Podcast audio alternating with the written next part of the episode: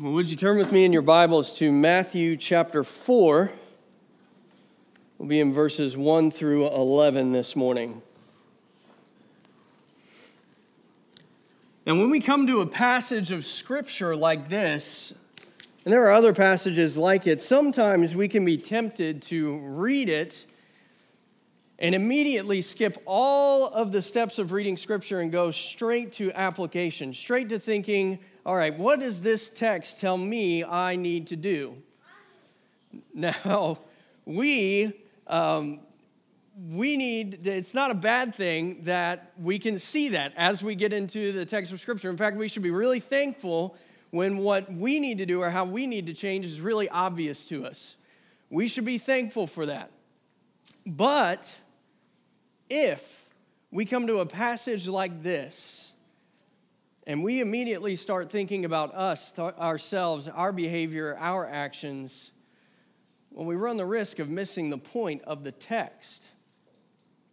And so, here in this passage, we're going to see, we are going to see some very real uh, examples, some very real uh, applications that we can make specifically when it comes to us being faithful in our fight against sin and temptation. But but if we immediately think of that, then we're going to miss the fact that it's not about our faithfulness. This passage is about the one who was faithful.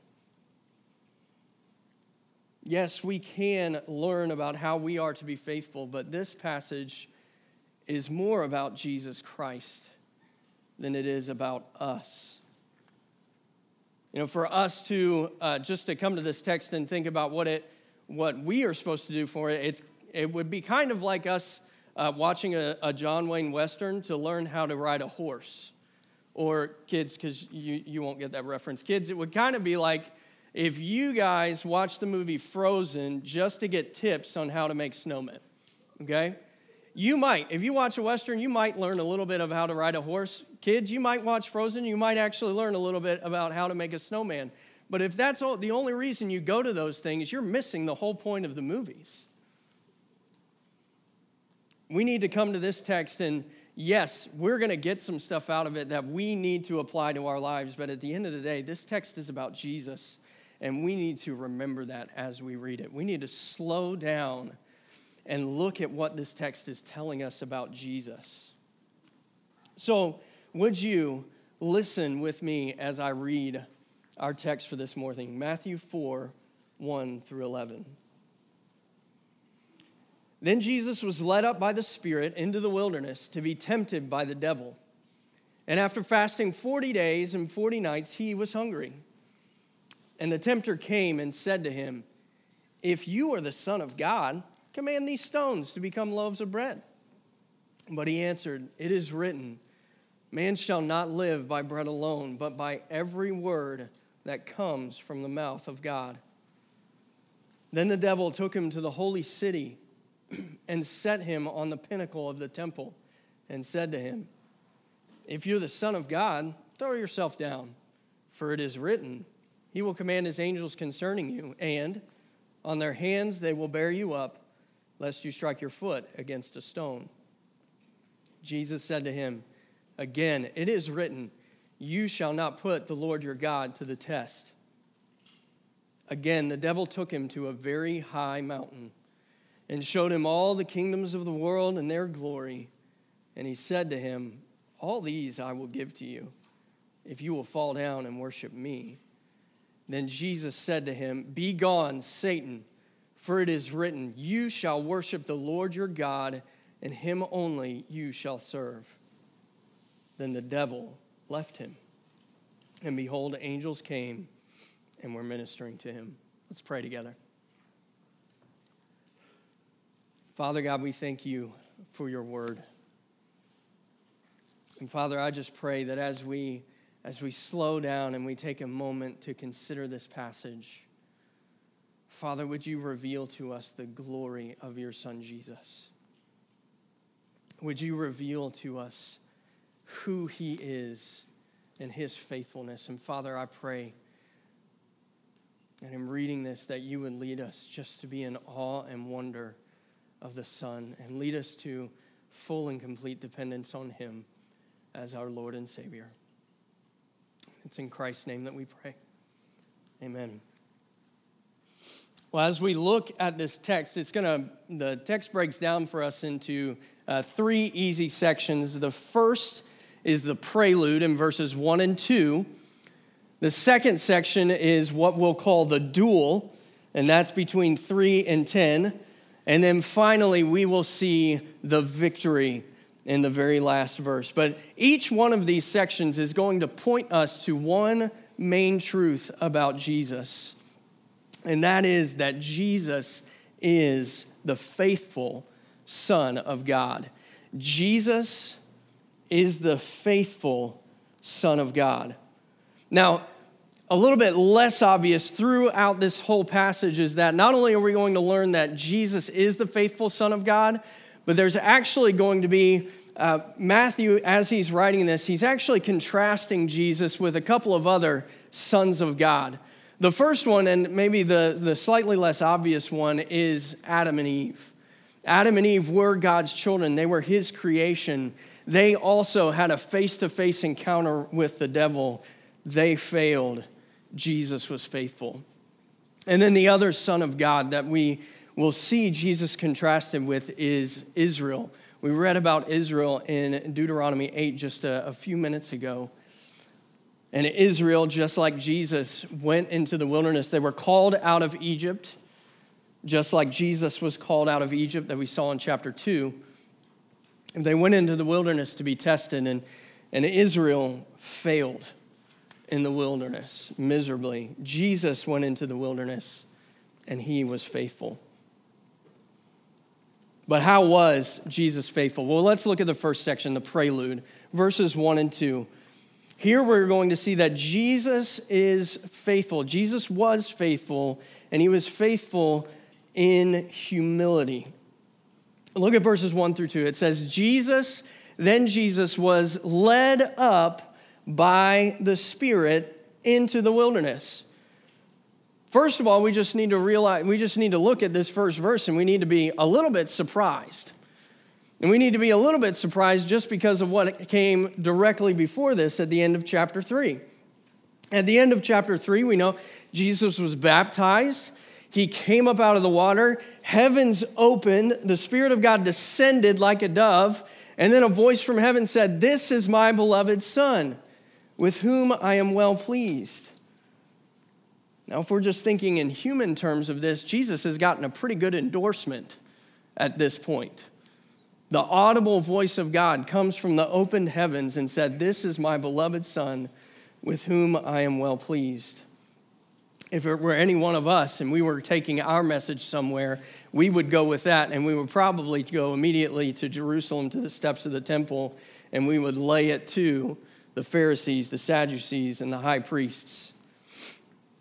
That's not what Jesus does. Jesus, instead of immediately going on his public ministry, he disappears from the public eye for over a month. Not only does he, he do that, but we, we need to remember this is God the Son. This is the second person of the Trinity with the full divinity and authority, and yet he is being led by the Spirit. Jesus submits to the authority of the Father and goes where he is led. So he shows his humility in that.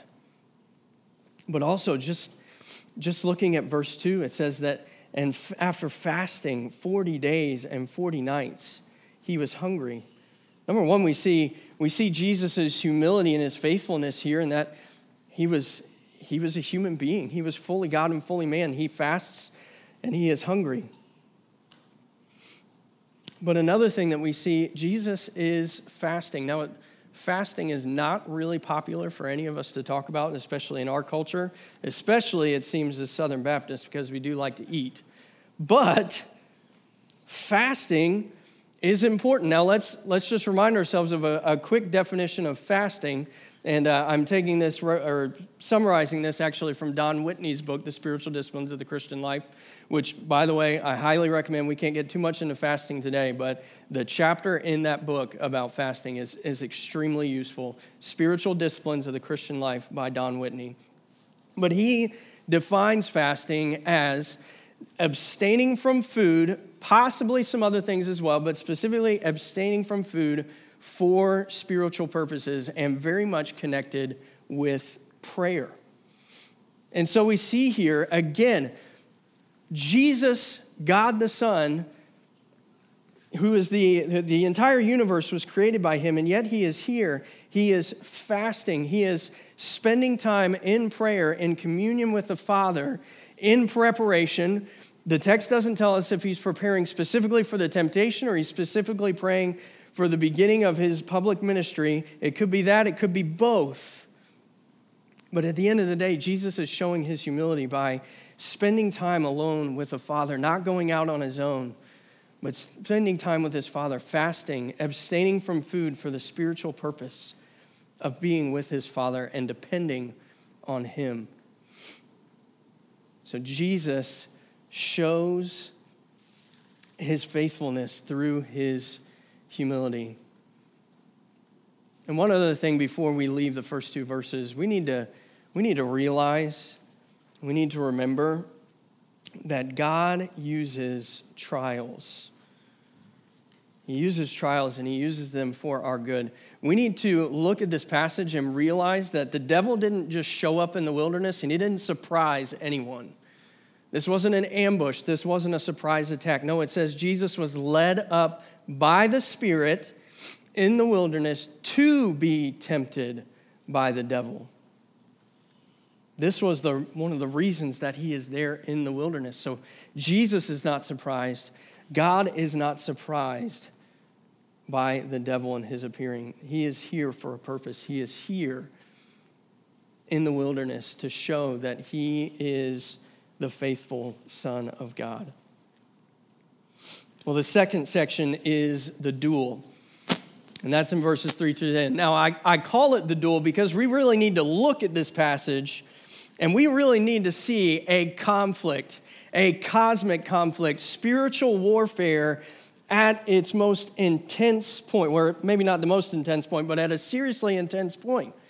We need to see here a clash between the hero and the villain of the story, of the entire story of Scripture.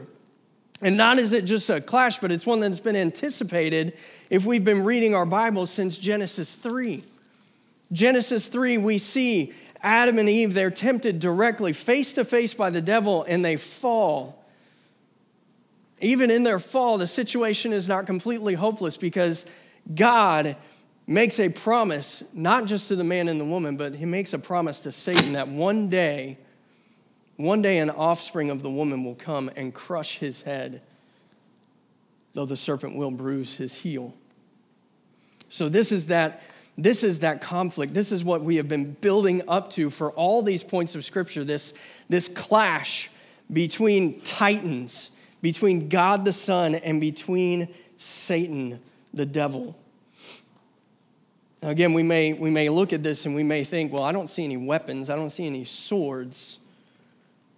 But this still is a conflict. It is a spiritual conflict, and we should feel the, the conflict and the tension and the action in this. And we'll see the devil will make three attacks, and Jesus will make three defenses, and Jesus will be victorious in the end. With the first attack, beginning in verse 3. And the tempter came and said to him, If you are the Son of God, command these stones to become loaves of bread. If you are the Son of God, command these stones to become loaves of bread.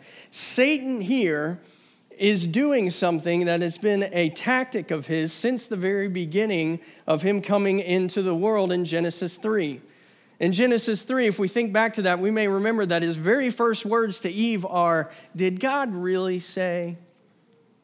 Did God really say you aren't able to eat from any fruit of the trees of the garden? So, what Satan is doing here is he's trying to sow doubt He's trying to get Jesus to doubt the Father. And then he brings the temptation command these stones to become loaves of bread. Well, that's an odd temptation. That's an odd temptation. And, and if we remember from Hebrews, we, we remember that Jesus has been tempted in every way that we are, yet without sin. And yet we look at this and we think, I have never, ever been tempted to try and turn stones into loaves. If you have, please let me know because that would be a really cool way to make bread. But that is a weird temptation. That is a strange temptation when we just look at the face of it. However, let's look at it, let's break it down a little bit. Jesus has been fasting, Jesus is hungry. It's very, very simple. He hasn't eaten in 40 days. He is hungry. Yet he has just heard 40 days previously that he is God's beloved son. And so what Satan is doing here is he's trying he's trying to get Jesus he's trying to get doubt in his mind that says Jesus you know God said God said that he would take care of you and yet you're here, you're hungry. Maybe it's time to stop relying on God and maybe it's time to start taking care of yourself. Maybe it's time to stop trusting God and start trusting in yourself. Now that that sounds like a temptation that we do face. And that's not a new temptation for the devil either. If we remember Abraham in the story in Genesis, Abraham is promised by God that, that he and his wife Sarai will, will have a baby, a child of promise, and that he will become a father of many nations. Well, God delays and God doesn't fulfill that promise immediately, so Abram and Sarai take matters into their own hands. Sarai gives Abram Hagar, her servant, to be his wife, and nothing good comes of it. This is what Jesus is being tempted to do. Jesus is being tempted to stop trusting in God and start trusting in himself. Well, how does Jesus prove himself faithful? But he answered, It is written, Man shall not live by bread alone, but by every word that comes from the mouth of God. It's interesting when I was reading some commentary this, uh, this week and preparing for this, I was reading Charles Spurgeon, who just always has great language. And, and when he talks about Jesus uh, beginning to quote scripture, he says, Out flashes the sword of the Spirit. Maybe I just thought that was fun, but I thought that was pretty cool. But that is what Jesus does. Jesus resists the temptation specifically by quoting Scripture. By quoting Scripture, by, by saying that man shall not live by bread alone, but by every word that comes from the mouth of God. He was being tested. He was being tested to begin to serve himself, and yet he decides instead to trust that God is going to take care of him, that God would provide for his needs, but God would do it in his own time and in his own way. We can see Jesus actually teaching us the same thing in just a, a couple of chapters over in, in Matthew 6, beginning in verse 32, or excuse me, in verse 31 where he tells the people at the Sermon on the Mount, Therefore, do not be anxious, saying, What shall we eat? Or what shall we drink? Or what shall we wear? For the Gentiles seek after these things, and your heavenly Father knows that you need them all. But seek first the kingdom of God and his righteousness, and all these things will be added to you. Jesus decides to trust that God the Father is going to take care of him as he is pursuing him and he is willing to wait and he's willing to trust even if it doesn't happen in the timetable that makes him most comfortable. And so Jesus thwarts the first attack of the devil. Well, the devil's stubborn, and so he tries again. Verse 5 Then the devil took him to the holy city and set him on the pinnacle of the temple. That should be just a, a, little bit disturbing for his readers and for us. It's specifically the holy city and the temple, and yet the devil is there. But the disturbing part continues. If you are the Son of God, he's throwing out the doubt again, throw yourself down. Throw yourself down, for it is written. Now, if you look in your Bible, Satan is speaking here, He just says, For it is written. And if you look in your Bible and you have cross references, what Satan's about to say has a cross reference. That should be disturbing. That disturbs me. Satan here is using scripture to tempt Jesus. Now, he takes scripture and he twists it. He's actually quoting Psalm 91, which is all about following after God and, and following him, and that, that God will take care of those who are, who are seeking after him. But Satan is twisting it, and he's twisting it in order to get Jesus to, to test God.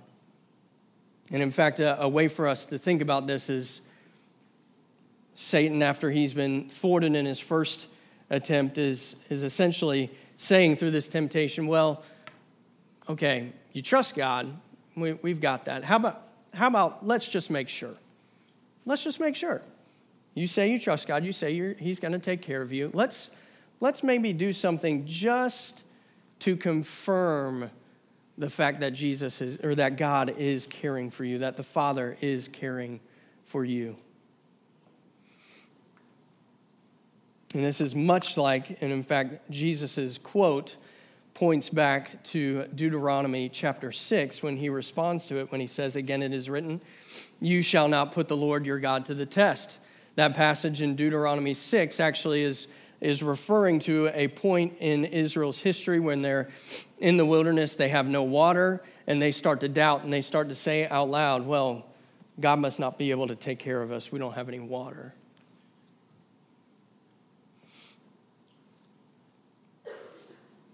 Jesus, even in the face of, of the twisting of Scripture, even in the face of the second temptation,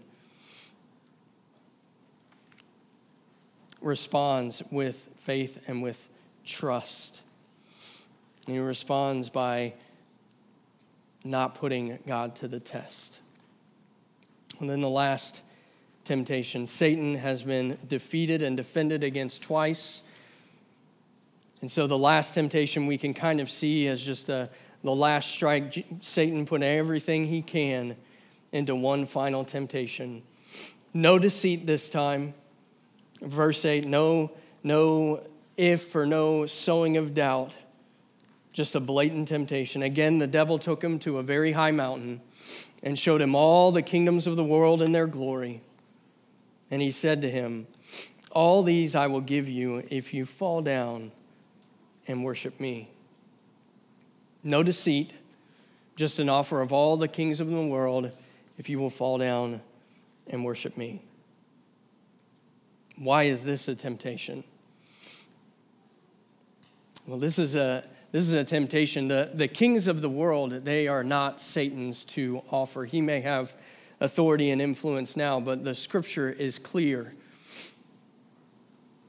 and we see later in Philippians that, that at the name of Jesus Christ, every knee will bow and every tongue will confess that Jesus is Lord.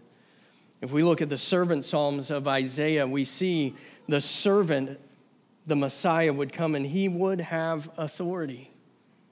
He would have all authority in the whole earth. And yet, what Satan is offering him here is authority without the suffering. Jesus does have the authority, but the plan that he made with his Father before the world began involved his authority coming through the way of the suffering of the cross. Satan is attempting to get Jesus to bypass that. Why suffer needlessly? I can give you the entire world now. Yet Jesus proves himself faithful again Begone, Satan, for it is written, You shall worship the Lord your God, and him only you shall serve. Jesus doesn't bypass the cross, Jesus chooses to suffer. Jesus proves that he is the faithful Son of God because he chooses to follow God, even if it means, even if it means his suffering, even if it means his death. Hebrews 12 2 says this about Jesus And he is the founder and perfecter of our faith, who for the joy that was set before him endured the cross, despising the shame, and is seated at the right hand of the throne of God. Jesus does not try and avoid the suffering that God the Father had set before him, but he goes into it clear eyed, knowing where this would lead. He doesn't take the shortcut, he doesn't take the avoidance of suffering, but he follows even to death, death on a cross. Well, again, this, this passage is, is not about us. This passage is about Jesus and how he is the faithful Son of God. But in Jesus' faithfulness, he is not just resisting sin and temptation, but he also gives us he gives us an example that we are to follow.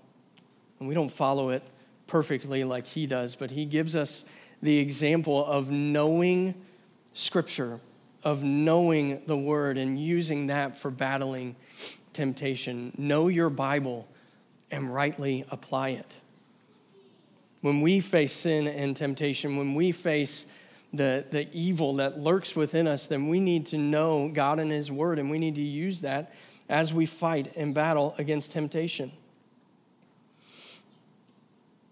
And the other thing we need to remember is that Jesus sets an example for us faithful obedience, even in the face of worldly risk. Jesus told his followers, and he tells us that in this world we will have trouble. But fear not, for I have overcome the world. If we are to follow Jesus, if we are to put our faith and trust in him, we will not have an easy go of it there will be suffering. It is, it is guaranteed for us, and we need to follow the example of Jesus' faithful obedience, no matter what suffering may come. And the last verse. Then the devil left him, and behold, angels came and were ministering to him.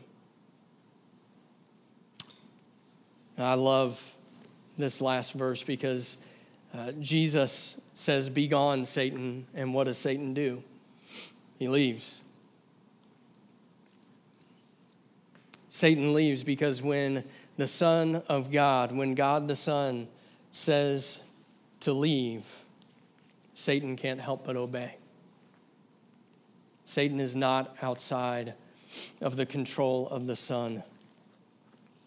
Jesus can command him to go, and he goes and he leaves.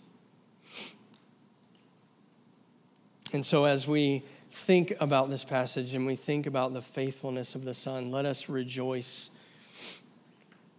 Let us rejoice that the promised one who would crush the head of, this, of the serpent has come. Let us rejoice because Jesus, who was faithful and is the faithful Son of God, has defeated Satan, has defeated sin and death. We also need to remember, just as we reflect and look at this passage, and I told us at the beginning that there are, there are two comparisons that Matthew is making the, the subtle Adam and Eve comparison with Jesus, and then also Israel. What's interesting about Adam and Eve is they had a face to face encounter. They were t- tempted directly by Satan. But if we look at the story of Israel, Satan's not there. Because Israel was sinful within themselves. Adam and Eve were, were not sinful until they committed sin, and yet Scripture is clear that we are born in sin. And Israel, the nation of Israel, was born in sin. And if we think about us and we think about all of the, the characters in this story, really, we are more like the contrasting character of Israel because you and I are sinners. We are like Israel. We will rebel. We will fail again and again and again. We need a hero. We need a rescuer. And not just from the external forces of Satan and demons, but we need a rescuer from the sin and the evil that rests within our own hearts and our own souls. But thankfully, we have the faithful Son of God who never sinned, who never sinned, and who went all the way to the cross to pay the punishment for our sin and to take it upon himself. If we would just put our faith in him and trust in him, he will save us and he will redeem us. Let me close with this passage of scripture 2 Peter verses 22 through 25. He committed no sin, talking about Jesus. Neither was deceit found in his mouth. When he was reviled, he did not revile in return. When he suffered, he did not threaten, but continued entrusting himself to him who judges justly. He himself bore our sins in his body on the tree, that we might die to sin and live in righteousness. By his wounds you have been healed. For you were straying like sheep, but have now returned to the shepherd and overseer of your souls. Let's pray together.